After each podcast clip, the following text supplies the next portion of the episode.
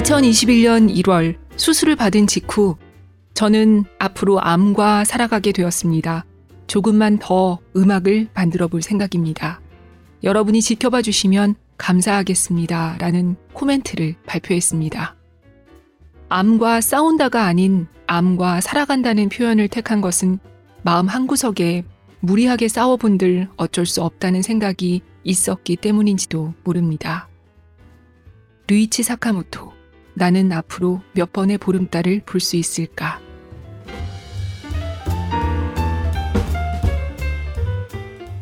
(2013년 8월 13일) 일요일 북적북적 (390회) 시작합니다. 안녕하세요. 저는 조지현 기자입니다.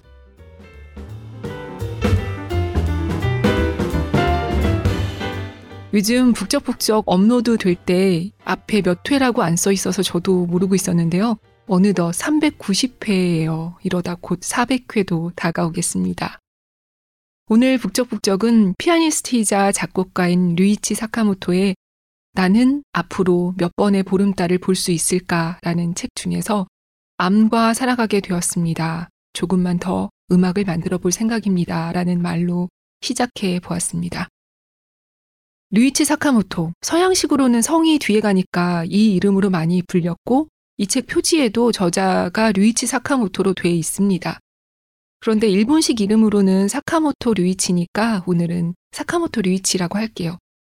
이름만 부르니까 좀 이상한데요. 이게 못하고 제가 사카모토 씨라고 하기도 그렇고 사카모토 선생님이라고 하기도 또 그렇고 이름만 부르다니 건방진데? 라고 생각하시는 분도 계시겠지만 이렇게 외국인 이름은 달리 대안이 좀 없더라고요. 이름만 부르는 수밖에. 그래서 일단 그냥 이름만 부르겠습니다. 자, 사카모토 류이치는 우리에게 메리 크리스마스 미스터 로런스 같은 연주곡 혹은 영화 마지막 황제의 영화 음악으로 아시아인 최초로 아카데미 작곡상을 받은 작곡가 또는 우리나라 영화 남한산성의 음악도 만든 사람 뭐그 정도로 알고 계신 분도 계실 테고 더 많이 알고 오랫동안 좋아해온 분들도 많이 계실 겁니다. 책에 실린 저자 소개에는 1952년 1월 17일 도쿄에서 태어나서 도쿄 예술대학을 나오고 1978년 데뷔했다고 돼 있습니다. 데뷔한 그해 78년에 Yellow Magic Orchestra라는 3인조 그룹을 결성해서 83년까지 활동했고요. 올해 1월 마지막 앨범 12에 이르기까지 혁신적인 사운드를 추구하는 여러 앨범을 냈고 영화 쪽에서는 오시마 나기사 감독의 전장의 크리스마스, 또 베르나르도 베르톨루치 감독의 마지막 황제, 이후 남한산성, Revenant 등의 영화 음악을 작곡했습니다. 뿐만 아니라 음악과 설치를 함께하는 음악을 보여주는 전시라고 할까요? 그런 경계를 넘는 작업을 많이 해왔어요. 또 원전 반대 활동에 적극적이었고 삼림 보전단체인 모어 트리스를 창설하기도 했습니다. 또 동일본 대지진 피해 지역 어린이들을 지원하는 어린이 음악 재생기금 도호쿠 유스 오케스트라를 창설하기도 했습니다. 하지만 지금은 하늘의 별이 됐습니다. 아직 다섯 달도 되지 않았죠. 올해 3월 28일 향년 71세로 돌아가셨는데요. 이 책은 삶이 얼마 남지 않았다는 사실을 알게 된 사카모토 류이치가 내 삶을 글로 정리하겠다 하고 글을 써요. 신초라는 일본 문예지에 연재를 했는데요. 그 글을 모은 책입니다. 자신의 지난 음악 작업들, 또 좋아하는 사람들, 특히 애썼던 원전 반대나 삼림 보존 같은 사회운동을 비롯해서 자신이 인생에서 무엇을 했는지 그걸 어떤 마음으로 했는지 담겨 있습니다. 죽음을 앞두고 썼다고 해서 무겁거나 슬플 거라고 생각하신다면 전혀 그렇지 않습니다. 어, 저는 이분의 엄청난 팬도 아니고 음악도 왠지 점점 어려워지는 것 같아서 언제부턴가 열심히 챙겨 듣지도 못했거든요. 사실 이 책은 제목에 마음이 너무 끌려서 읽게 됐는데 첫 장부터 빠져들어서 소설보다도 더 몰입해서 읽게 됐어요. 저처럼 큰 정보 없이 이 책을 읽기 시작하는 그 느낌을 그대로 드리고 싶어서 오늘은 첫 페이지부터 읽어보려고 합니다. 낭독을 허락해주신 출판사 위즈덤 하우스에 감사드립니다.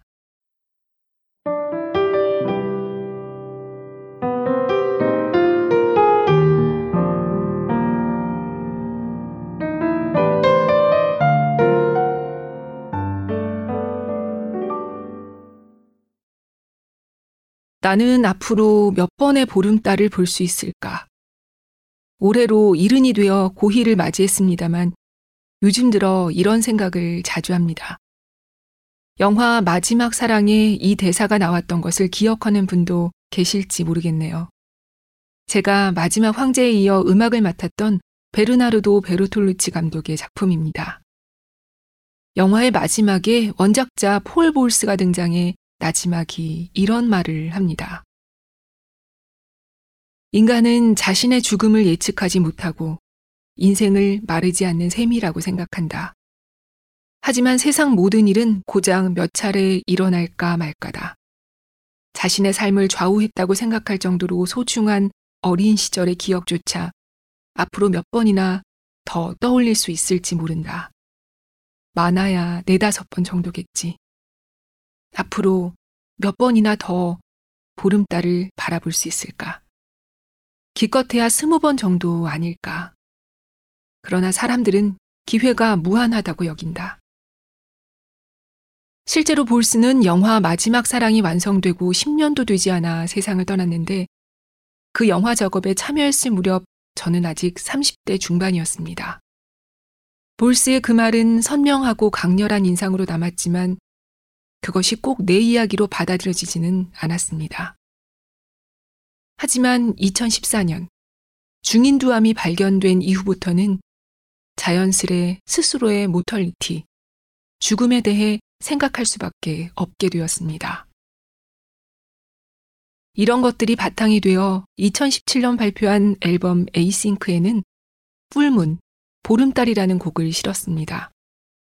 앞서 언급한 볼스의 한 구절을 영화 속에서 따와 샘플링한 다음 같은 문장을 중국어와 독일어, 페르시아어 등 다양한 언어로 번역해 각 언어의 원어민 아티스트들에게 낭독하도록 했습니다.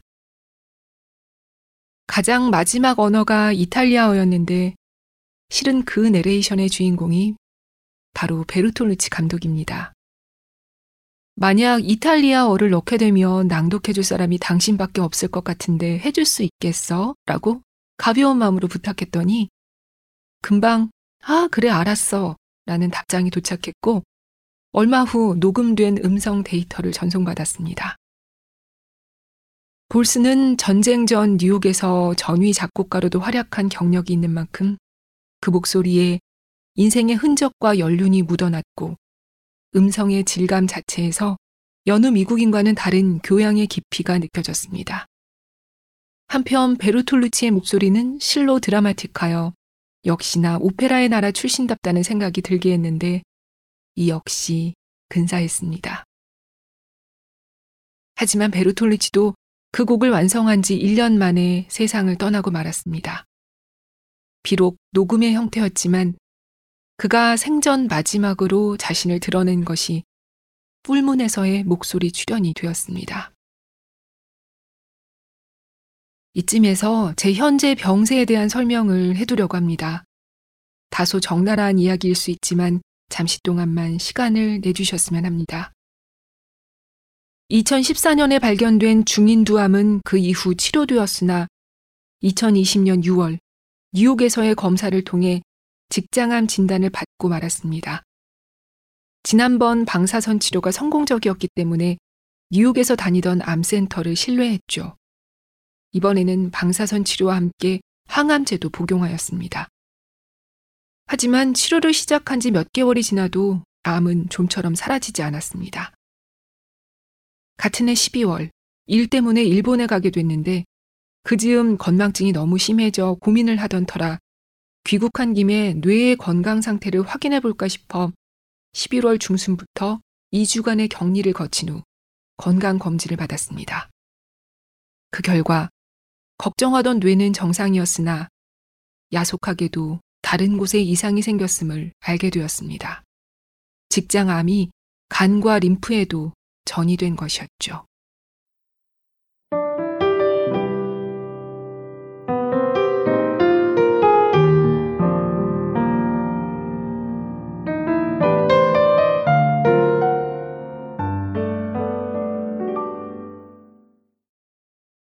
네, 이 얘기를 듣고 나서 이 에이싱크 앨범의 풀문을 들으면 어, 매우 각별하게 들립니다. 사카모토 류이치는 2014년 중인두암을 진단받으면서 죽음을 생각하게 됐다고 했는데요. 삶의 유한성을 자각하면서 새로운 여러 작업에 더욱 몰두하기도 했습니다. 하지만 이후 들으셨듯이 중인두암은 치료가 됐지만 2020년 6월 직장암이 발견됐고 그해 말에는 다른 장기에 전이된 사실을 알게 되죠. 방금 들으신 것처럼 간 외에도 폐에도 전이된 상태였습니다. 이대로면 앞으로 6개월밖에 살지 못할 것이라는 병원의 통보를 받습니다. 충격적인 사실을 전해들은 이날이 어떤 날이었는지가 이 책의 뒷부분에 자세히 나와 있는데요. 그 부분으로 가볼게요.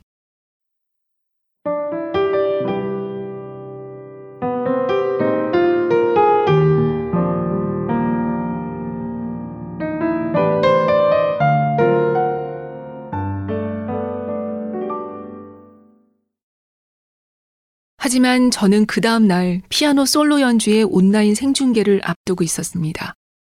그때까지의 인생에서 경험한 적 없을 정도로 자신의 죽음을 가까이 느끼며 그 상태 그대로 공연 당일을 맞이했습니다. 이 온라인 콘서트의 영상 연출은 마나베 다이토 군이 이끄는 라이조매틱스가 맡아주었습니다. 마나베 군과는 YCAM에 체류하며 라이프, 플루이드, 인비저블, 인오러블을 제작할 때 그가 영상 프로그래밍을 담당해 준 것을 계기로 인연을 맺게 되었습니다. 생중계된 영상 속 배경은 제가 연주하는 피아노 곡에 따라 아무도 없는 텅 빈 홀이 되었다가 쓸쓸해 보이는 회색 방이 되었다가 허물어진 건조물이 있는 황무지가 되는 식으로 점차 바뀌어 갔는데 그것들은 모두 Rhizomatiks가 실시간으로 합성한 CG였습니다. 실제로 피아노가 놓인 공간은 360도 크로마키 스크린이 설치된 스튜디오로 그림자가 생기지 않도록 사방팔방에서 조명을 비추고 있었고 많은 카메라와 기재의 열을 식히기 위해 겨울임에도 불구하고 냉방 장치를 강하게 틀어놓은 상태였습니다. 병 때문에 몸도 마음도 차갑게 시렸지만 피아노 솔로는 제가 조금이라도 긴장을 놓으면 거기서 끝입니다. 만일 옆에 밴드 멤버가 있거나 배경으로 음악이 깔리거나 하면 조금 힘을 뺄 수도 있지만 솔로 공연에서는 그럴 수 없습니다. 이날은 The Seed and the Sower, Before Long 등 오랜만에 연주하는 초기 곡을 포함해 커리어 전반을 아우르는 레퍼토리를 선보였습니다. 최악의 상황 속에서 어떻게 이 15곡의 연주를 마쳤는지 지금은 기억도 나지 않습니다. 유일하게 제 병에 대해 알고 있던 사람이자 프로듀서의 입장으로 스튜디오에 와 있던 파트너는 사카모토 류이치의 연주는 이것으로 마지막일지 모른다는 각오를 하고 있었다더군요. 사실 이 피아노 솔로 생중계는 12월 14일부터 16일까지 진행하기로 예정되어 있던 메인 이벤트 Mixed Reality MR 혼합 현실 작품 촬영을 위한 전초전이었습니다. MR의 촬영이 일단 먼저 결정되었고 사람들에게 보여주는 방식으로 연주를 하지 않으면 정밀도가 높아지지 않는다는 연습을 싫어하는 저의 지론에 따라 이후 의도적으로 준비한 것이 피아노 솔로 생중계였습니다. MR은 미래에 영원히 남는 것이기 때문에 어설프게 연주할 수는 없습니다. 그러나 아직 암의 재발을 주위 사람에게 알리지 않았던 시점에 많은 인원이 참여하는 스케줄을 제 개인적 사정으로 변경하기란 아무래도 쉽지 않았습니다. 그래도 수술 후 체력이 떨어진 상태에서는 도저히 제대로 된 연주가 불가능하기 때문에 돌이켜보면 그때가 해낼 수 있는 마지막 타이밍이었다는 생각이 듭니다.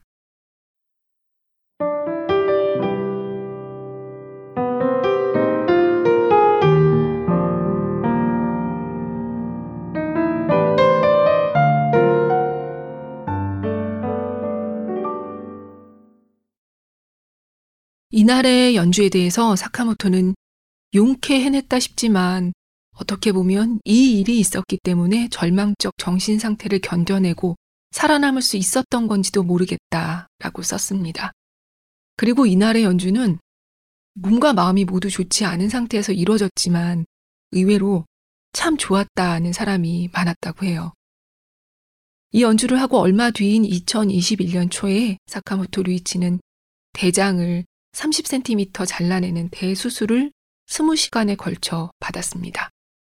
6개월 남았다던 병원의 말과 달리 2023년 세상을 떠날 때까지 2년 동안 고인은 음악 작업을 멈추지 않았는데요. 좀 전에 들으신 2020년의 연주 영상 촬영권만 하더라도 스스로는 이게 영 만족스럽지가 않았다고 합니다. 그래서 이게 영상으로 남는 내 마지막 연주가 될 수는 없어 라는 생각으로 2022년에 다시 연주를 하고 이걸 영상으로 남깁니다. 이때 연주를 하면서 기력이 상당히 소진됐다고 하는데요. 책에 이렇게 썼어요. 그래도 죽기 전에 스스로 납득할 만한 연주를 남겼다는 사실에 안도하고 있습니다. 라고요. 어, 이 책을 읽으면서 죽음을 앞둔 사카모토 류이치의 담담한 자세, 그리고 음악가로서 해왔던 새로운 시도, 그리고 다른 아티스트들에 대한 존경과 애정, 그들과의 협업이 굉장히 인상적이었고요. 그리고 이런 사람들을 르네상스 맨이라고 부르죠. 다양한 분야에 대한 방대한 지식과 탐구 정신을 갖고 있는 그런 인물이었다는 점도 인상적이었고, 그리고 무엇보다도 사회 문제에 대해서 목소리를 내고 행동으로 옮겨온 모습이 주는 울림이 컸습니다. 그래서 낭독 분량을 추리는 것도 음, 올해의 난감함으로 꼽힐 만큼 너무너무 어려웠거든요. 특히 다른 책들과 달리 이 책은 한 사람의 인생 후반부 그 자체잖아요.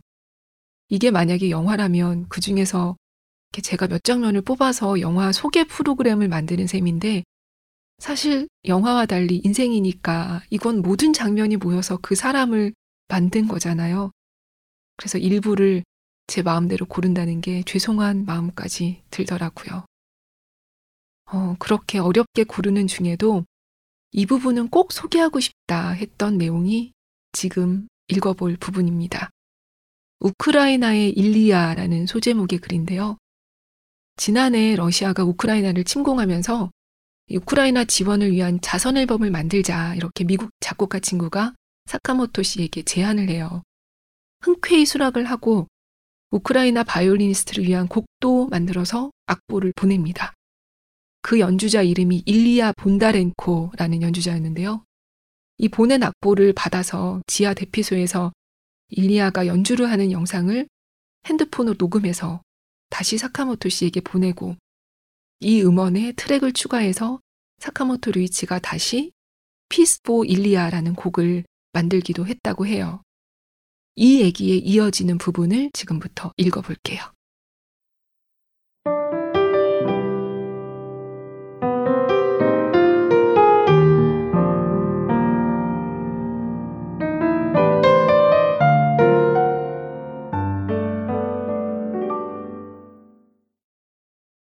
가본 적 없는 나라라 할지라도 단 한 명이라도 그곳에 아는 사람이 있다면 그곳은 더 이상 단순한 이국이 아닙니다. 저에게 일리아는 우크라이나와의 인연을 맺어준 소중한 사람이었고, 아직 직접 만난 적조차 없지만 친구라 부를 수 있는 존재라고 생각합니다. 그렇다고 아는 사람이 없는 나라의 일은 모른 척 해도 되는가 하면 결코 그렇지 않지만요. 그러나 세계 어디든 그곳에 사는 누군가의 얼굴이 구체적으로 떠오르는 순간 뉴스가 전혀 다르게 보이기 시작합니다. 저는 어느 시기부터인가 제 사회적 활동에 이름을 판다라는 야유를 듣는 것에 전혀 신경 쓰지 않게 되었습니다. 물론 속으로는 단순히 이름을 파는 게 목적이라면 이렇게 귀찮은 일을 하겠어 라며 욕을 하지만 그것을 드러내놓고 말하지는 않습니다.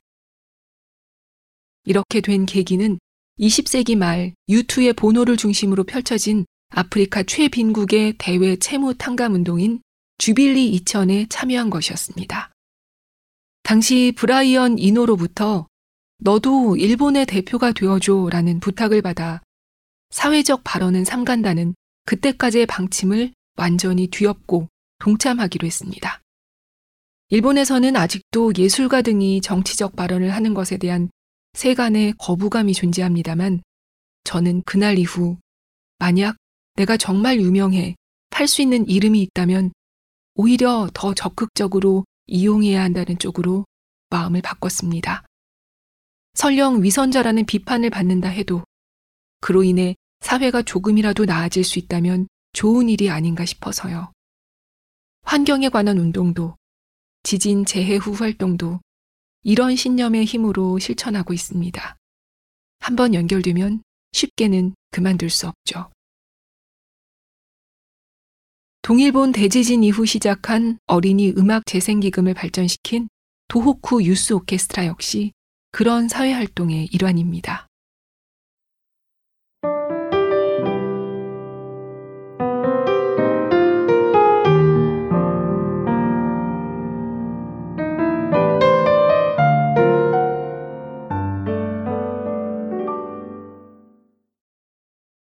네, 내가 정말 유명해서 팔 수 있는 이름이 있다면 더 적극적으로 이용하겠다는 이 말이 빈말이 아닌 것이요.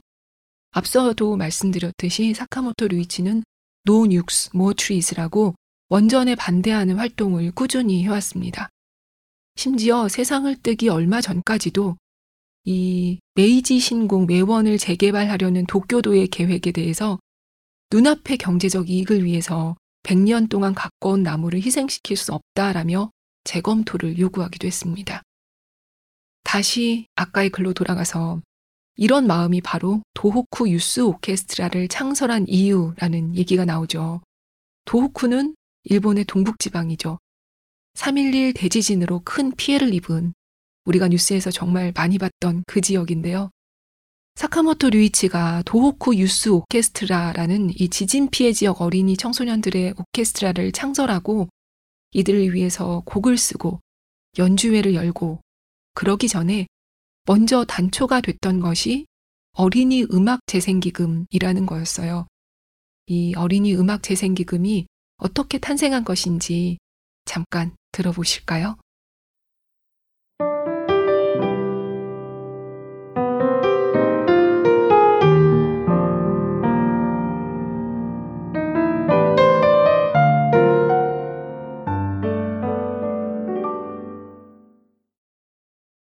재해지에서 돌아온 후에도 미디어를 통해 잔해 사진과 영상을 보았는데 그 잔해 더미 속에 악기의 파편 몇 개가 뒤섞여 있는 것을 발견했습니다. 역시 뮤지션이라는 직업을 가지고 있어서인지 그것이 단순한 파편으로 보이지 않았고 마치 살이 베이는 듯한 아픔을 느꼈습니다. 지진 피해로 망가져버린 악기를 어떻게든 고쳐 다시 음악을 연주하게 할 수는 없을까? 인간에게는 물과 식량뿐 아니라 음악도 필요하니까. 이런 생각으로 전국 악기협회 회장을 만나 어린이 음악 재생 기금을 설립했습니다. 동일본 대지진에서 진도 5.5 이상을 경험한 학교는 피해 세계현 안에 무려 1850곳 정도가 있다고 들었습니다.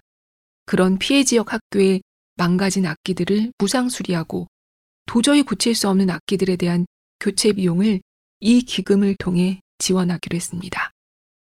수리 작업은 현지 악기점에 맡겨 가급적 피해 지역에서 자금이 융통될 수 있는 구조를 만들었습니다. 연말에는 긴자의 야마하홀에서 어린이 음악 재생기금을 위한 자선 콘서트를 열기도 했고요. 다음 해인 2012년 초에는 이런 일도 있었습니다. 쓰나미로 인해 흙탕물을 뒤집어 쓴 피아노가 있다는 소식을 듣고 미야자키현 나토리시까지 직접 보러 갔습니다. 보자마자 처음으로 느낀 점은 피아노가 상상 이상으로 튼튼하게 만들어졌다는 것이었습니다. 피해를 입었지만 다른 악기들처럼 형태를 알 수 없게 부서지지는 않았더군요. 소금물에 젖은 채로 오랜 시간 방치되어 있었으니 금속의 현들은 당연히 녹이 슬어 있었습니다. 나무 건반도 수분 때문에 팽창해 반 정도는 눌러도 다시 돌아오지 않았습니다. 수리는 쉽지 않았고 일부를 고치기는 했지만 일반적인 음악 활동에 사용하는 것은 기대할 수 없었죠. 하지만 이렇게 망가져버린 쓰나미 피아노의 건반을 누르며 귀를 기울여 보니 완전히 흐트러진 조율의 현이 뭐라 말할 수 없을 정도로 정취 있는 소리를 내는 거예요. 그러고 보면 피아노라는 것은 원래 목재라는 물질을 자연에서 가져와 철로 연결해 우리가 선호하는 소리를 연주하도록 만든 인공물이잖아요. 그러니 역설적으로 말하면 쓰나미라는 자연의 힘에 의해 인간의 에고가 파괴되어 비로소 자연 본연의 모습으로 회귀한 것은 아닐까 하는 느낌도 들었습니다. 이 피아노는 한 고등학교의 비품이었는데 쓰지도 못하는 상황에 마냥 놔둘 수가 없어 폐기할 예정이었다고 합니다. 그 이야기를 들은 저는 어찌할 바를 몰랐고 결국 제가 인수하겠습니다 라고 말한 뒤 그 피아노를 가져와서 이후에 설치작품 Your Time을 만들었습니다. 같은 해에 발표한 앨범 에이싱크에도 쓰나미 피아노의 소리를 사용했고요. 돌아보면 저는 이때부터 작곡 면에서도 오선지의 규칙에 얽매이지 않는 쪽으로 방향을 틀었던 것 같습니다.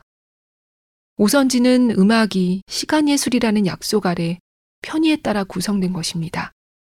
제가 종종 설치 작품을 발표하는 것은 역시 그런 규제에서 벗어나고 싶은 바람과 깊이 관계되어 있습니다.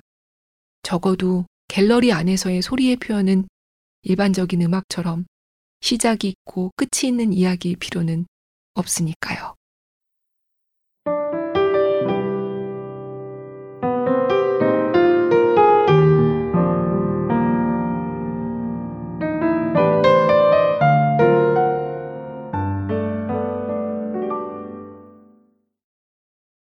네, 오선지의 규칙에 얽매이지 않는 쪽으로 방향을 틀었다 라는 말이 나오는데요. 이 책의 상당 부분은 사카모토 류이치의 이렇게 얽매이지 않는 음악 작업에 대한 이야기이기도 합니다. 제가 북적 도입부에 말씀드렸듯이 아, 이분 음악이 점점 듣기 어려워지는데 라고 생각했던 것도 이렇게 현대 음악, 현대 미술처럼 자유로워졌기 때문이어서 음알 모신 저로서는 난해한데 하고 반응하게 됐던 건가 봅니다. 이 책을 읽으면서 여기 나오는 음반도 하나하나 다시 들어봤는데요. 작업 과정과 의도를 알고 들으니까 또 다르게 들리더라고요. 이 오선지의 규칙에 얽매이지 않는 방향은 어쩌면 대지진 훨씬 이전부터 이분의 음악에 나타났던 것 같아요. 2017년에 발표한 에이싱크, 스펠링 ASYNC라는 이 앨범에 대한 얘기 중에서 일부를 잠깐 들어보시죠.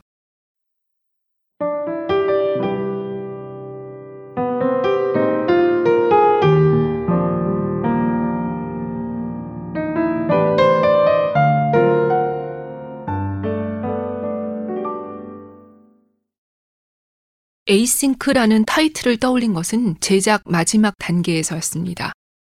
어쩌면 이름을 붙인다는 행위 자체가 로고스적 개념화에 빠지는 것일지도 모르겠으나 작품에는 무제든 뭐든 제목이 필요합니다.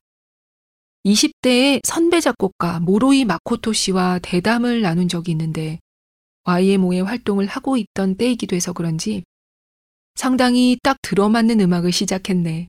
하지만 머지않아 어긋남을 목표로 하게 되지 않을까? 라는 말을 들었습니다. 당시에는 별로 와닿지 않았던 말인데도 오랫동안 머리 한 구석에 남아 있었고, 이따금 모로이 씨의 이야기를 떠올렸습니다. 그리고 마침내 어긋남으로 향하는 순간을 맞이하게 된 것이죠. 더불어 한동안 빠져 지냈던 트위터 등의 SNS와도 의식적으로 거리를 두기 시작해 모든 것이 동기화되어가는 시대의 흐름에 의도적으로 등을 돌려 문자 그대로 비동기로 향하고자 하는 마음을 제목에 담았습니다. 실제로 이 앨범 속 몇 곡은 비동기를 구현하고 있습니다.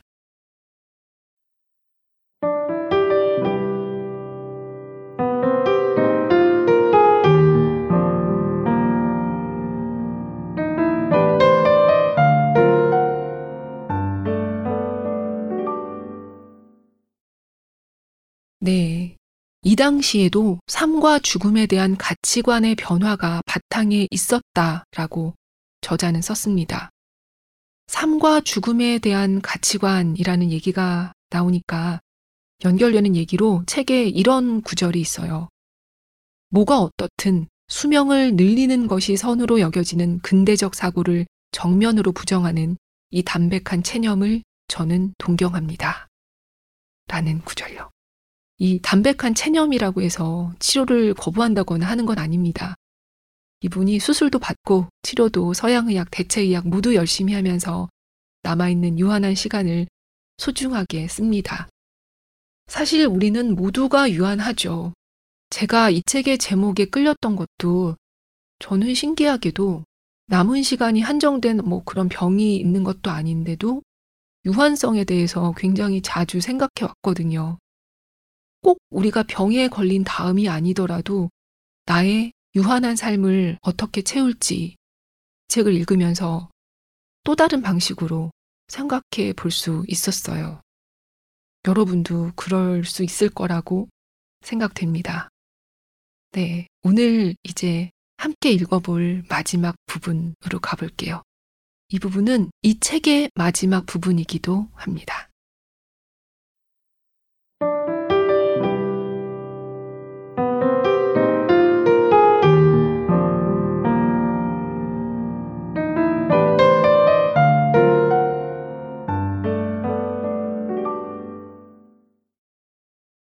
2023년 1월 17일 저의 71세 생일에 새로운 앨범이 발매되었습니다.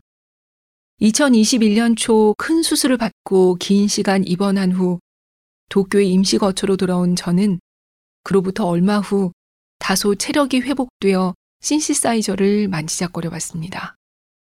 뭔가를 만들겠다는 의식도 없이 그저 소리를 마음껏 느끼고 싶었습니다. 3월 10일의 일이었죠. 이후 가끔씩 신시사이저와 피아노 건반을 쳤고 마치 일기를 쓰듯 그 스케치를 기록해 두었습니다. 시간이 지나자 그렇게 쌓인 음원들을 앨범으로 만들어도 되지 않을까 하는 생각이 들기 시작했습니다. 그래서 마음에 드는 것을 골라보니 총 12곡이더군요. 곡명은 심플하게 레코딩한 날짜로 했고 2021-0310부터 2022-0304까지 약 1년에 걸친 기록이 담겼습니다. 앨범을 발매하기 위해서는 재킷 디자인도 선정해야 하는데요. 파트너는 큰맘 먹고 이우환 선생님에게 부탁해보라고 했지만 당초 저는 아무리 그래도 너무 과한 부탁이야 라며 그 생각을 접었습니다.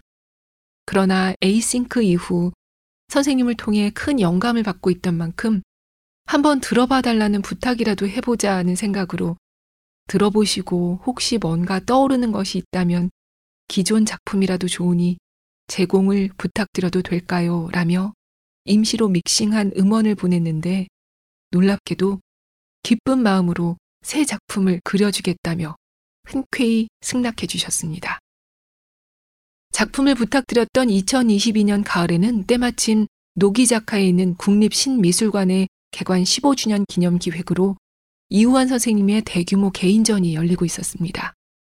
저는 특별히 휴관일의 입장에 선생님의 직접 안내를 받으며 전시회를 관람하는 최고의 행복을 누렸는데 그 자리에서 갑자기 이 드로잉 가져가요 라며 한 장의 그림을 건네주셨습니다.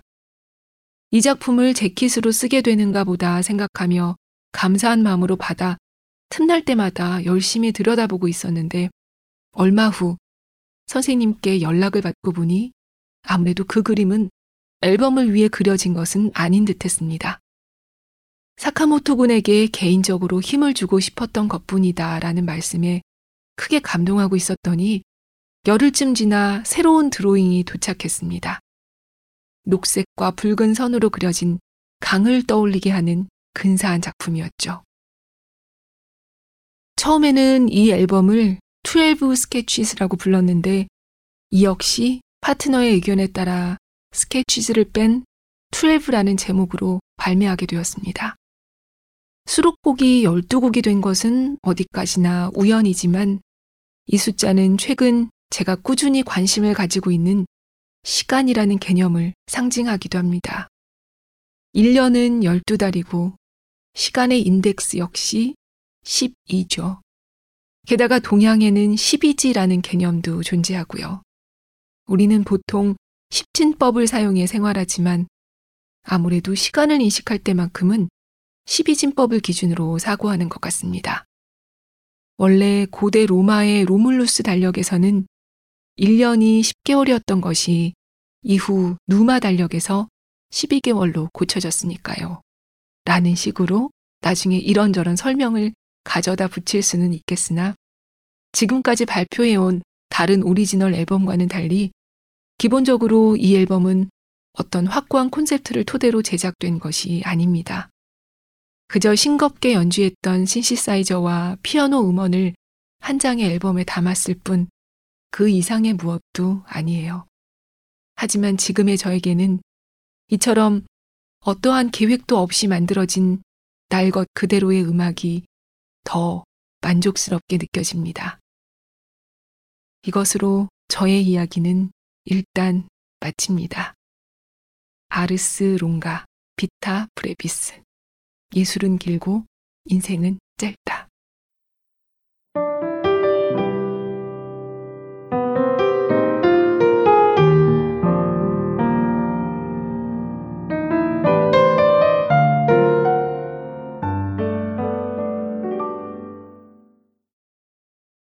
일단 마칩니다라는 이 이야기를 끝으로 우리는 더 이상 그의 이야기를 들을 수 없게 되었습니다. 이 책의 에필로그는 세상에 없는 저자를 대신해서 스즈키 마사후미라는 GQ 일본 편집장이 썼는데요. 생전에 인터뷰를 위해서 고인을 마지막까지도 자주 만났던 스즈키 마사후미의 사카모토 류이치에 대한 존경과 애정이 듬뿍 담긴 글입니다. 사카모토 류이치의 글에 등장했던 일화나 당시의 배경 같은 거를 주변에서 지켜본 사람의 입장에서 설명하기도 하는데요. 이 에필로그를 통해서 본문을 더 깊이 이해할 수 있기도 했습니다. 이 대신 쓰는 에필로그에 이어서 고인의 장례식 playlist가 실려 있는데요. 이것도 그냥 넘기지 마시고 꼭 찬찬히 뜯어 보시길 추천드립니다. 어, 오늘 북적에서 읽어본 부분은 정말 일부에 불과해요. 같이 읽고 싶은 부분이 얼마나 많았는지 모른답니다. 그러니까 8월의 책으로 아니면 바쁘시면 9월의 책으로 읽어보시길 추천드립니다. 연령대나 처한 상황과 관계없이 각자의 자리에서 우리가 갈증을 느꼈던 부분을 채워갈 수 있는 책이 아닐까 싶습니다. 참, 그리고 이 책 표지 사진이 흑백 사진인데요. 다 부서져 가는 피아노거든요. 이 피아노가 사카모토 리치의 뉴욕 집 마당에 있던 피아노라고 해요. 이 아까 들으신 그 쓰나미 피아노는 아닙니다. 그거랑 다른 피아노인데요. 이 피아노와 얽힌 사연도 이 책 전체를 관통하는 그런 시간과 나이 먹는 것과 자연으로 돌아가는 것과 연결돼 있거든요. 이 얘기도 못 읽어드려서 참 아쉬운 부분인데요. 책에서 꼭 확인해 보십시오. 오늘도 들어주셔서 감사합니다. 저는 다음 시간에 또 뵐게요. 안녕히 계십시오.